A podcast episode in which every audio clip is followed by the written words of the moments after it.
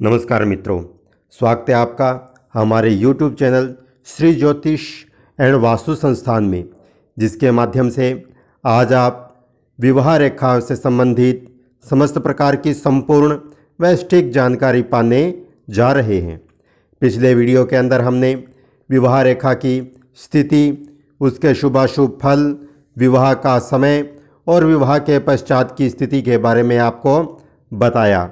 आज हम इसी विषय को आगे बढ़ाते हुए इसके बारे में और अधिक जानकारी आपको देना चाहते हैं, क्योंकि हम सब जानते हैं कि विवाह एक बड़ा ही सुंदर त्यौहार के रूप में हमारे देश के अंदर मनाया जाता है और अपने जीवन साथी के साथ हमने पूरा जीवन भर निर्वाह करना होता है, सो हमें विवाह का कार्य बड़ा ही सोच समझ करके ही करना चाहिए। इसी स्थिति को हमने जानने के लिए विवाह रेखा के बारे में बड़े ही विस्तार से आपको बताने का संकल्प लिया और हमने कई वीडियोज़ के माध्यम से आपको विवाह रेखा के बारे में बताया, बता रहे हैं और आगे भी बताते रहेंगे। तो इसी प्रकार से समस्त प्रकार की जानकारी, जैसे राशि, रत्न, ग्रह, नक्षत्र, वास्तु, पांचांग, ज्योतिष, हस्तरेखा, अंक ज्योतिष वास्तु इत्यादि से संबंधित समस्त प्रकार की संपूर्ण वैश्विक जानकारी प्राप्त करने के लिए आप हमारे चैनल्स श्री ज्योतिष एंड वास्तु संस्थान और एक अन्य चैनल धर्म, कर्म, व्रत यात्रा को सब्सक्राइब करके हमारे साथ निरंतर जुड़े रहिए और समस्त प्रकार की संपूर्ण वैश्विक जानकारी पाते रहिए। हमने पिछले वीडियोज़ के माध्यम से आपको यह बड़े विस्तार से बताया कि बुद्ध रेखा बुद्ध पर्वत के नीचे और हृदय रेखा के ऊपर, जो हमारे हाथ के अंदर, हाथ के मूल भाग से जो निकल करके बुद्ध पर्वत की ओर जो रेखा आती है, इसको हम विवाह रेखा कहते हैं। यह विवाह रेखा जितनी पतली होगी, सुंदर होगी, लंबी होगी, उतना ही हमारा वैवाहिक जीवन उत्तम रहने वाला होता है। और जितनी कटी फटी होती है या अन्य रेखाओं से यह द्विमुही हो रही हो तो उसी प्रकार से इसके फल भी बदल जाते हैं। साथ ही हमने आपको पिछले वीडियो में यह भी बताया कि यह विवाह रेखा जितनी हृदय रेखा के समीप होगी, उतना ही हमारा विवाह जल्दी होगा, और जितनी हृदय रेखा से दूर होगी, उतना ही हमारा विवाह देरी से होगा।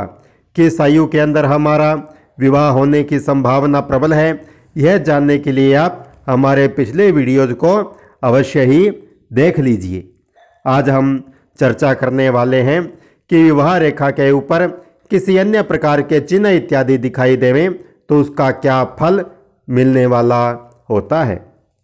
तो मित्रों, याद रखिए, यदि विवाह रेखा के ऊपर से क्रॉस का चिन्ह अर्थात कांटे का चिन्ह दिखाई देवे तो यह हमारे लिए शुभ नहीं होता है। ऐसा होने पर हमारा वैवाहिक जीवन काफ़ी क्लेशमय रहता है और हमारे वैवाहिक जीवन में बार बार किसी न किसी बाधा का सामना हमें करना पड़ सकता है।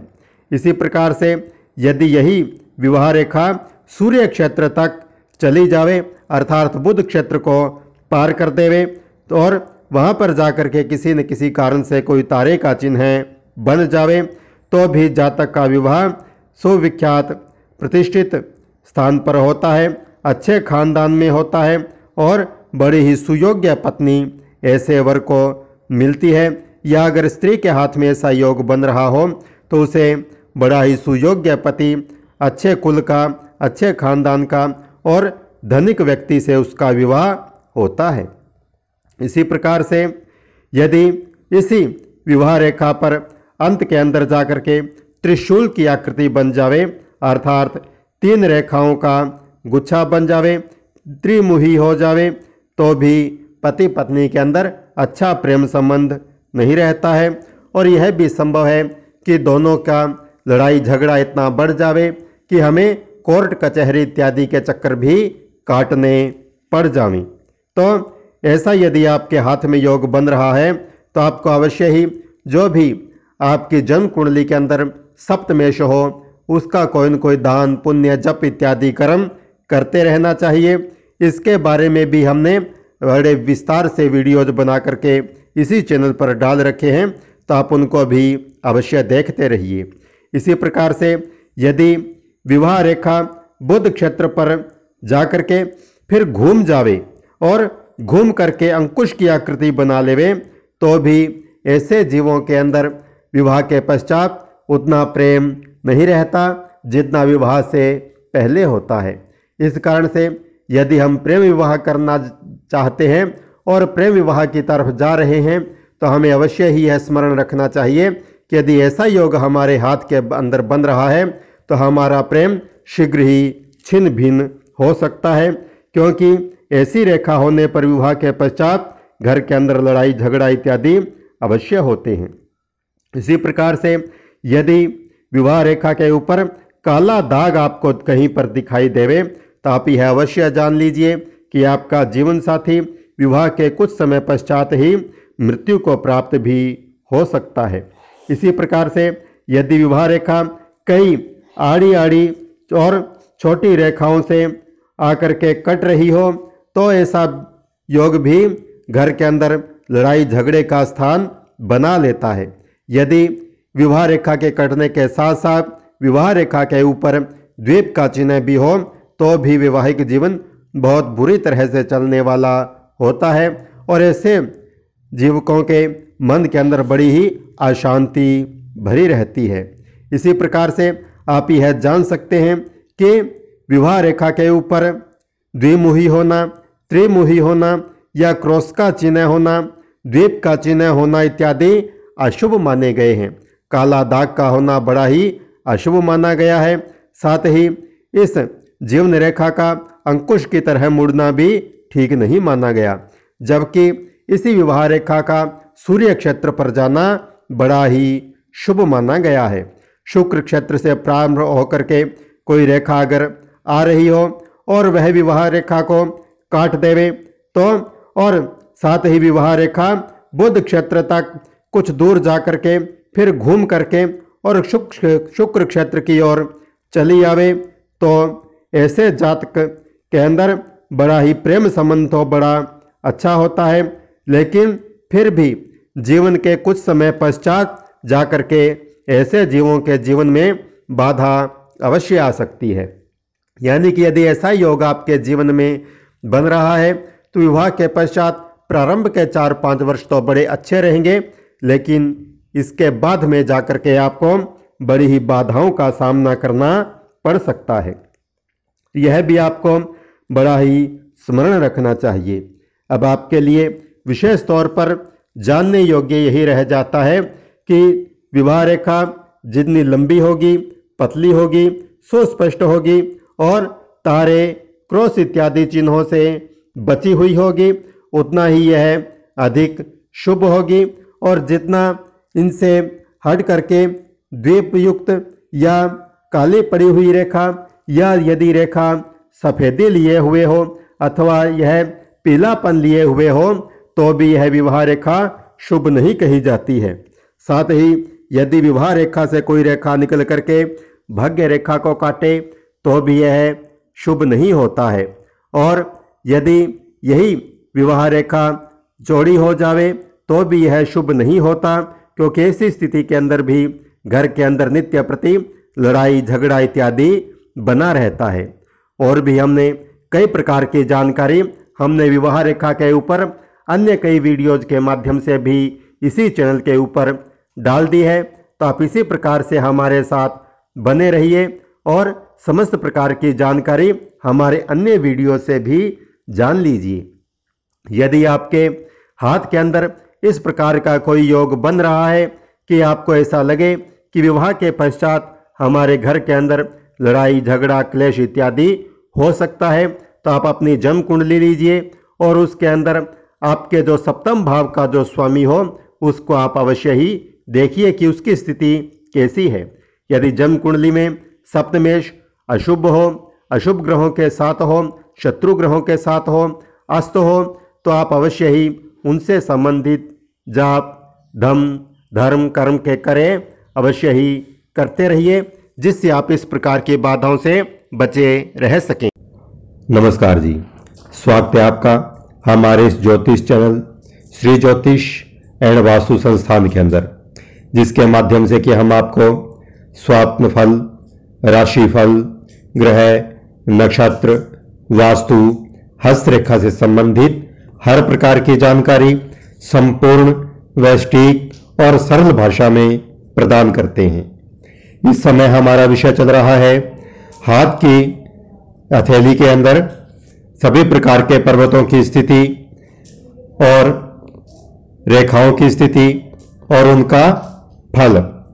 तो आज हम बात करने वाले हैं गुरु बृहस्पति पर्वत के बारे में। तो मित्रों, जैसा कि आप जानते ही हैं कि बृहस्पति क्षेत्र या बृहस्पति पर्वत जिसे हम कहते हैं, यह हमारी तर्जनी उंगली के नीचे स्थित होता है।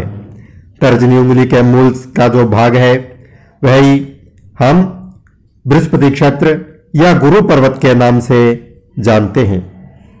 यदि यह क्षेत्र बहुत ज़्यादा उठा हुआ हो, बहुत ज़्यादा ऊँचा हो तो इसे ज़्यादा शुभ नहीं माना जाता। और ऐसा अति उठा हुआ बृहस्पति क्षेत्र या पर्वत जीव के अंदर बहुत सारा अहंकार भर देता है, जिस कारण से वह किसी भी अन्य की बात को सही ढंग से नहीं सुन पाता है।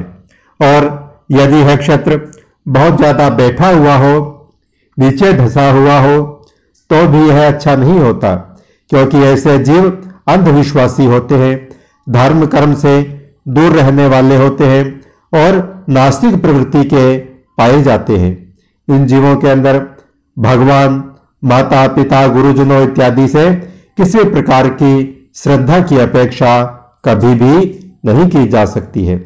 लेकिन उचित मात्रा में अर्थात कुछ उठा हुआ पर्वत जो होता है और यदि इस पर्वत के ऊपर, इस गुरु पर्वत के ऊपर यदि सीधी रेखा भी गुरु रेखा जिसे हम कहते हैं, आ रही हो तो यह बहुत ही शुभ माना जाता है।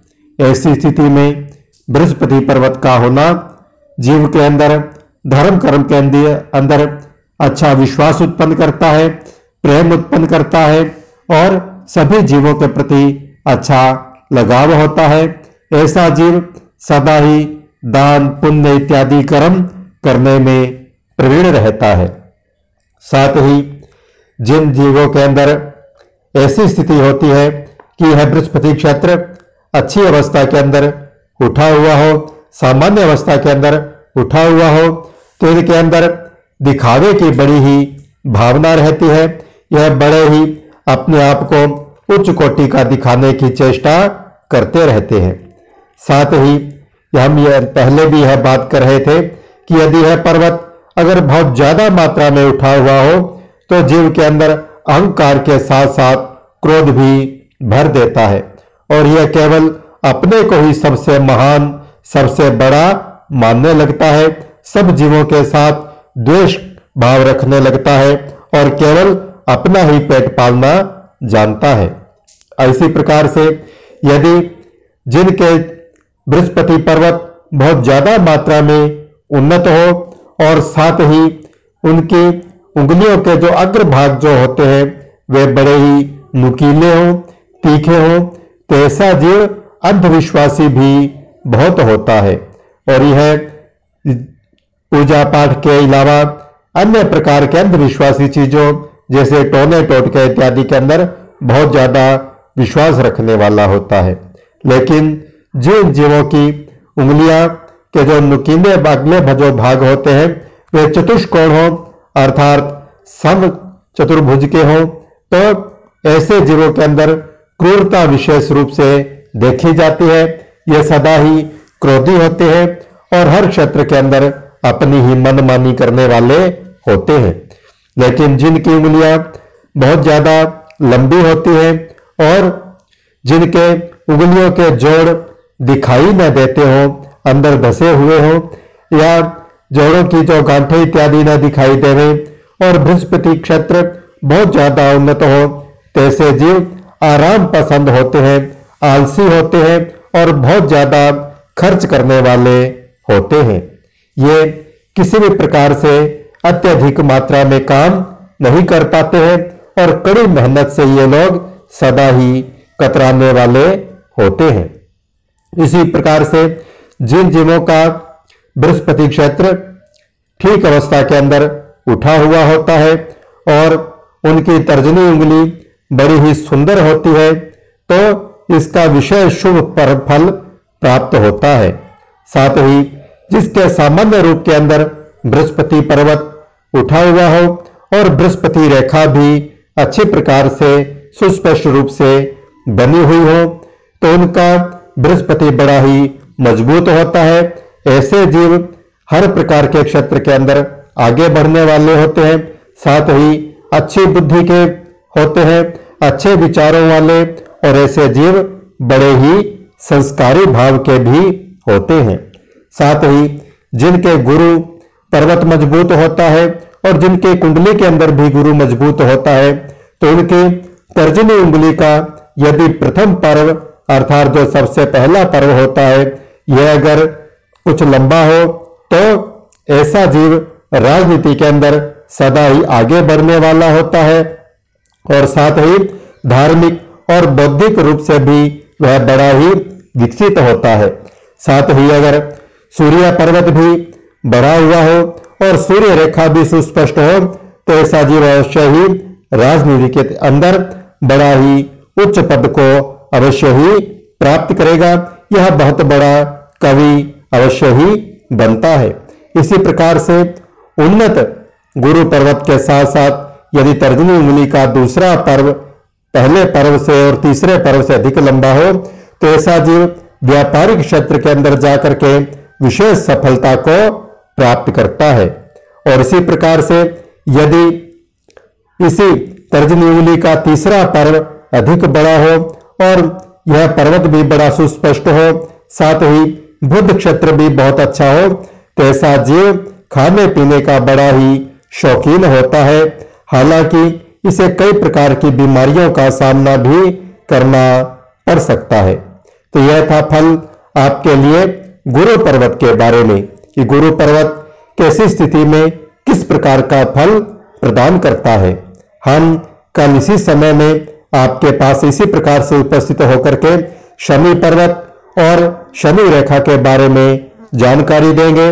साथ ही आपको यह भी बताएँगे कि शनि पर्वत कैसी स्थिति के अंदर किस प्रकार का फल जीव को देता है? आप इसी प्रकार से हमारे दोनों ही चैनल्स श्री ज्योतिष एंड वासु संस्थान और धर्म, कर्म, व्रत यात्रा को सब्सक्राइब करके हमारे साथ बने रहिए और अपनी सभी प्रकार की समस्याओं का संपूर्ण वैश्विक समाधान पाते रहिए। धन्यवाद। नमस्कार जी। स्वागत है आपका हमारे इस ज्योतिष चैनल श्री ज्योतिष एंड वास्तु संस्थान के अंदर, जिसके माध्यम से कि हम आपको स्वाप्न फल, राशि फल, ग्रह, नक्षत्र, वास्तु, हस्तरेखा से संबंधित हर प्रकार की जानकारी संपूर्ण वैष्टिक और सरल भाषा में प्रदान करते हैं। इस समय हमारा विषय चल रहा है हाथ की हथेली के अंदर, सभी प्रकार के पर्वतों की स्थिति और रेखाओं की स्थिति और उनका फल। तो आज हम बात करने वाले हैं गुरु बृहस्पति पर्वत के बारे में। तो मित्रों, जैसा कि आप जानते ही हैं कि बृहस्पति क्षेत्र या बृहस्पति पर्वत जिसे हम कहते हैं, यह है हमारी तर्जनी उंगली के नीचे स्थित होता है। तर्जनी उंगली के मूल का जो भाग है, वही हम बृहस्पति क्षेत्र या गुरु पर्वत के नाम से जानते हैं। यदि यह क्षेत्र बहुत ज़्यादा उठा हुआ हो, बहुत ज़्यादा ऊँचा हो तो इसे ज़्यादा शुभ नहीं माना जाता। और ऐसा अति उठा हुआ बृहस्पति क्षेत्र या पर्वत जीव के अंदर बहुत सारा अहंकार भर देता है, जिस कारण से वह किसी भी अन्य की बात को सही ढंग से नहीं सुन पाता है। और यदि यह क्षेत्र बहुत ज़्यादा बैठा हुआ हो, नीचे धसा हुआ हो तो भी यह अच्छा नहीं होता, क्योंकि ऐसे जीव अंधविश्वासी होते हैं, धर्म कर्म से दूर रहने वाले होते हैं और नास्तिक प्रवृत्ति के पाए जाते हैं। इन जीवों के अंदर भगवान, माता, पिता, गुरुजनों इत्यादि से किसी प्रकार की श्रद्धा की अपेक्षा कभी भी नहीं की जा सकती है। लेकिन उचित मात्रा में अर्थात कुछ उठा हुआ पर्वत जो होता है, और यदि इस पर्वत के ऊपर, इस गुरु पर्वत के ऊपर यदि सीधी रेखा भी गुरु रेखा जिसे हम कहते हैं, आ रही हो तो यह बहुत ही शुभ माना जाता है। ऐसी स्थिति में बृहस्पति पर्वत का होना, जीव के अंदर, धर्म कर्म के अंदर अच्छा विश्वास उत्पन्न करता है, प्रेम उत्पन्न करता है, और सभी जीवों के प्रति अच्छा लगाव होता है। ऐसा जीव सदा ही दान, पुण्य इत्यादि कर्म करने में प्रवीण रहता है। साथ ही जिन जीवों के अंदर ऐसी स्थिति होती है कि यह बृहस्पति क्षेत्र अच्छी अवस्था के अंदर उठा हुआ हो, सामान्य अवस्था के अंदर उठा हुआ हो तो इनके अंदर दिखावे की बड़ी ही भावना रहती है। यह बड़े ही अपने आप को उच्च कोटि का दिखाने की चेष्टा करते रहते हैं। साथ ही हम यह पहले भी यह बात कर रहे थे कि यदि यह पर्वत अगर बहुत ज़्यादा मात्रा में उठा हुआ हो तो जीव के अंदर अहंकार के साथ साथ क्रोध भी भर देता है। और यह केवल अपने को ही सबसे महान, सबसे बड़ा मानने लगता है। सब जीवों के साथ द्वेष भाव रखने लगता है और केवल अपना ही पेट पालना जानता है। इसी प्रकार से यदि जिनके बृहस्पति पर्वत बहुत ज़्यादा मात्रा में उन्नत हो और साथ ही उनकी उंगलियों के जो अग्रभाग जो होते हैं, वे बड़े ही नुकीले हों, तीखे हों तो ऐसा जीव अंधविश्वासी भी बहुत होता है। और यह पूजा पाठ के अलावा अन्य प्रकार के अंधविश्वासी चीज़ों, जैसे टोने टोटके इत्यादि के अंदर बहुत ज़्यादा विश्वास रखने वाला होता है। लेकिन जिन जीवों की उंगलियाँ के जो नुकीले अगले भजो भाग होते हैं, वे चतुष्कोण हो, अर्थात सम चतुर्भुज के हों तो ऐसे जीवों के अंदर क्रूरता विशेष रूप से देखी जाती है। ये सदा ही क्रोधी होते हैं और हर क्षेत्र के अंदर अपनी ही मनमानी करने वाले होते हैं। लेकिन जिनकी उंगलियाँ बहुत ज़्यादा लंबी होती हैं और जिनके उंगलियों के जोड़ दिखाई न देते हो, अंदर धसे हुए हो, या जोड़ों की जो गांठे इत्यादि न दिखाई देवे, और बृहस्पति क्षेत्र बहुत ज़्यादा उन्नत हो, तैसे जीव आराम पसंद होते हैं, आलसी होते हैं, और बहुत ज़्यादा खर्च करने वाले होते हैं। ये किसी भी प्रकार से अत्यधिक मात्रा में काम नहीं कर पाते हैं, और कड़ी मेहनत से ये लोग सदा ही कतराने वाले होते हैं। इसी प्रकार से जिन जीवों का बृहस्पति क्षेत्र ठीक अवस्था के अंदर उठा हुआ होता है और उनकी तर्जनी उंगली बड़ी ही सुंदर होती है तो इसका विषय शुभ पर फल प्राप्त होता है। साथ ही जिसके सामान्य रूप के अंदर बृहस्पति पर्वत उठा हुआ हो और बृहस्पति रेखा भी अच्छी प्रकार से सुस्पष्ट रूप से बनी हुई हो तो उनका बृहस्पति बड़ा ही मज़बूत होता है। ऐसे जीव हर प्रकार के क्षेत्र के अंदर आगे बढ़ने वाले होते हैं, साथ ही अच्छी बुद्धि के होते हैं, अच्छे विचारों वाले और ऐसे जीव बड़े ही संस्कारी भाव के भी होते हैं। साथ ही जिनके गुरु पर्वत मज़बूत होता है और जिनके कुंडली के अंदर भी गुरु मज़बूत होता है तो उनके तर्जनी उंगली का यदि प्रथम पर्व, अर्थात जो सबसे पहला पर्व होता है यह अगर कुछ लंबा हो तो ऐसा जीव राजनीति के अंदर सदा ही आगे बढ़ने वाला होता है। और साथ ही धार्मिक और बौद्धिक रूप से भी वह बड़ा ही विकसित होता है। साथ ही अगर सूर्य पर्वत भी बढ़ा हुआ हो और सूर्य रेखा भी सुस्पष्ट हो तो ऐसा जीव अवश्य ही राजनीति के अंदर बड़ा ही उच्च पद को अवश्य ही प्राप्त करेगा। यह बहुत बड़ा कवि अवश्य ही बनता है।